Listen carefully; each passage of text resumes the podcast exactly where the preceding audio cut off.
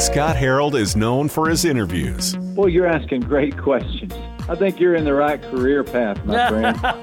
I really do. Scott Harold's SOS Radio podcast starts, starts now. Let's take authority over our strange feelings and let's learn how to discern what's biology and then what's spiritual. We're talking with Ryan Casey Waller today at SOS Radio. He's a therapist and a writer and a pastor and an attorney. How you doing, Ryan? I'm doing well. How are you, sir? This has been such a strange season where we're all feeling emotions that we haven't felt before. You think like anxiety or depression, or you think like, I never really struggled with that before, but you start to see the emotional side of that, or then you wonder, is there a biology side of all of this, Ryan? It's crazy. It is. It's crazy out there. And I think that for a lot of people who have never even experienced any kind of mental health struggle before, they're finding that in this wild year of 2020, be it the pandemic or the financial stress or whatever it might be, they're experiencing feelings that they haven't experienced before and wondering what is going on here? Is this circumstantial? Am I biologically, clinically depressed, right? What is happening with me right now? And so I'm finding that in this, a lot of people are wanting and needing to talk about mental health in ways that they never have been before in their life. So, Ryan, you just wrote a book called Depression, Anxiety, and Other Things That We Don't Want to Talk About. Why do you think it's such a stigma in the church to talk about dealing with depression or mental health? You know, the reality is that there's a lot that the church has done really, really well, you know, over thousands of years. But unfortunately, talking about and tending to mental health has not really been one of them. It's sad, but for so long in the church, this entire topic has been taboo because it's often been presented as either a failing of faith, like so somehow my faith in God hasn't been big enough, and thus I experience this depression or I experience this anxiety. And at times, you know, pastors and other leaders in the church have sort of affirmed that kind of position. There have been other times where people have thought, well, this must be the result of some kind of unconfessed sin that I have in my life. I think of like the story of Job when he's pouring out his heart and his troubles to his friends. And one of their reactions is to say, well, what is it that you've done, right? You must have offended God in some kind of way. and if only you would confess that sin and you would repent of that sin, right? These struggles might disappear from you. So often that's been the message in the church. And so those two things, either be it a lack of faith or a sin issue, has made it difficult for people to want to even talk about these issues, to bring it to the church and say, I have this going on because they're very fearful that they're going to be judged for their faith or they're going to be looked at suspiciously for some kind of a sin issue. But the reality is, if the church is truly going to be a place that is a hospital, right, for the broken, as Jesus really viewed his ministry, right? Come to me, all you who are weary and heavy laden, I will give you rest. Then it has to be the kind of place where people can bring their struggles, not only physically and spiritually, but also emotionally and psychologically, and say, This is a safe place. I can say this, I can give voice to this and understand that it doesn't necessarily mean there's something damaged about my faith. I just may be going through a really difficult time, or I might have chemistry that predisposes me to these issues, or I might be abusing substances like alcohol or other drugs, and I need professional help with them. So we haven't been good on it because we've not been good about understanding the issue. And so in doing that, we've made Christians more likely to suppress these issues than to talk about them. Can we just call out some of our weird beliefs that have crept into our faith? I'm Scott on SOS Radio. We're talking with Ryan Casey Waller today at SOS Radio, and he's a psychotherapist. He's an attorney. He's also a pastor.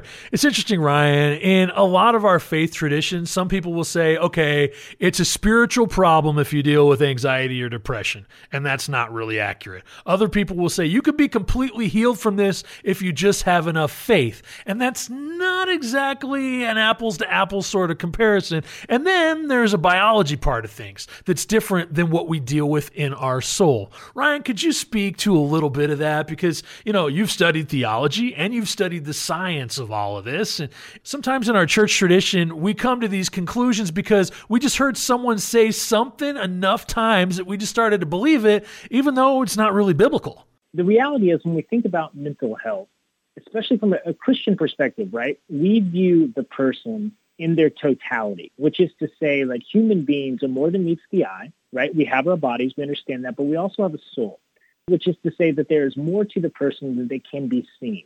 There's an element of us, right, that interacts with the divine. It is possible for us to commune with God. We have this ability.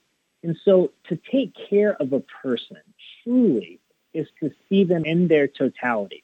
And so oftentimes as Christians, we will over spiritualize these issues. So someone is depressed or someone's struggling with anxiety or something to that effect. And we do say, all right, let's pray it away, right?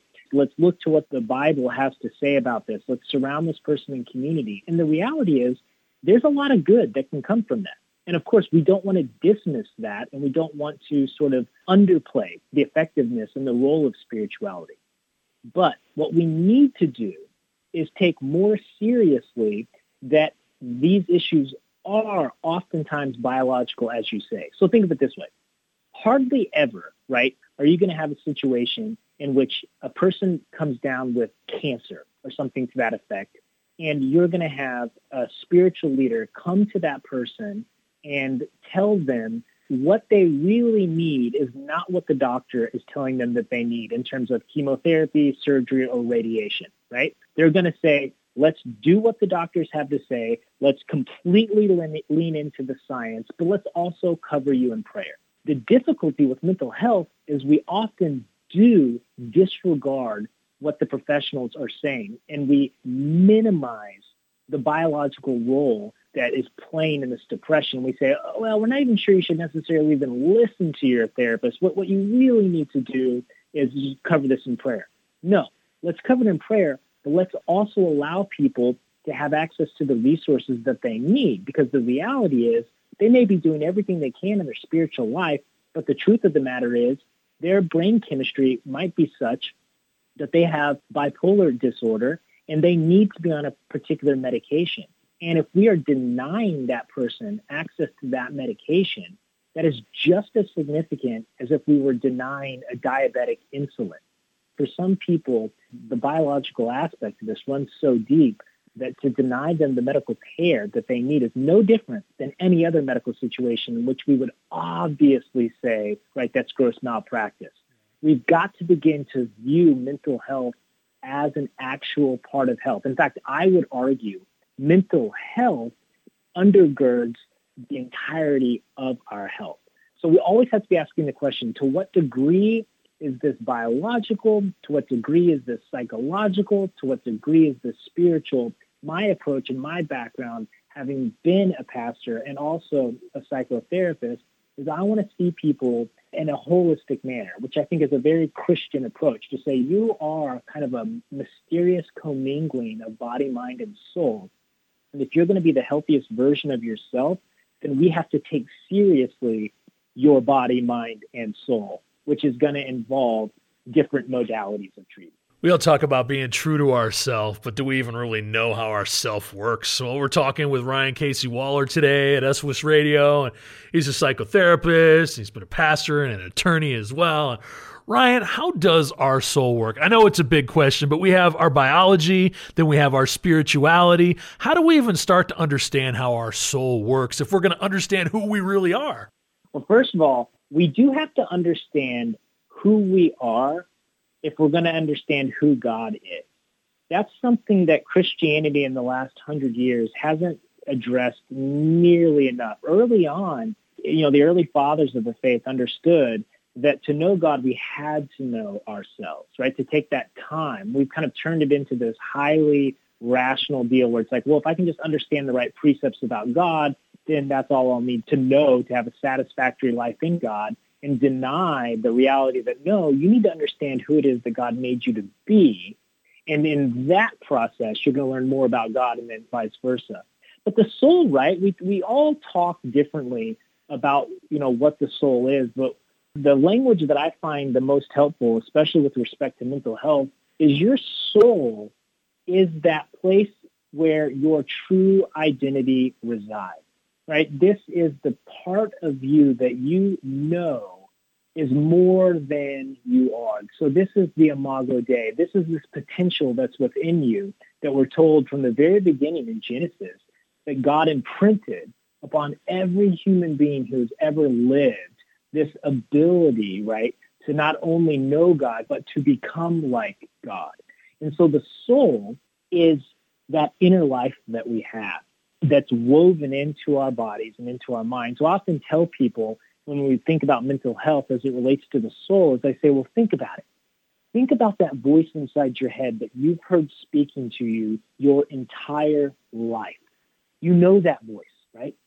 That's your soul. That's not just the brain. This is the work of the brain. You've got this existence that you know is going to carry on when your body finally succumbs to death. There is more to you. You know that that soul cannot be satisfied in the same way that the body is satisfied by food and by water and by material comfort. The soul is only satisfied by rest in God. And the only way to get there is to be able to have peace in our lives, which is how and why we must tend to our mental health.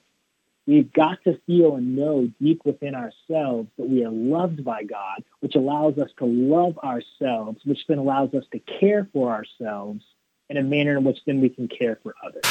You're clear to go. Thanks for downloading the SOS Radio podcast. If you enjoy the discussion, give it a five star rating in your app store. The way the technology works, your ratings really help spread the word.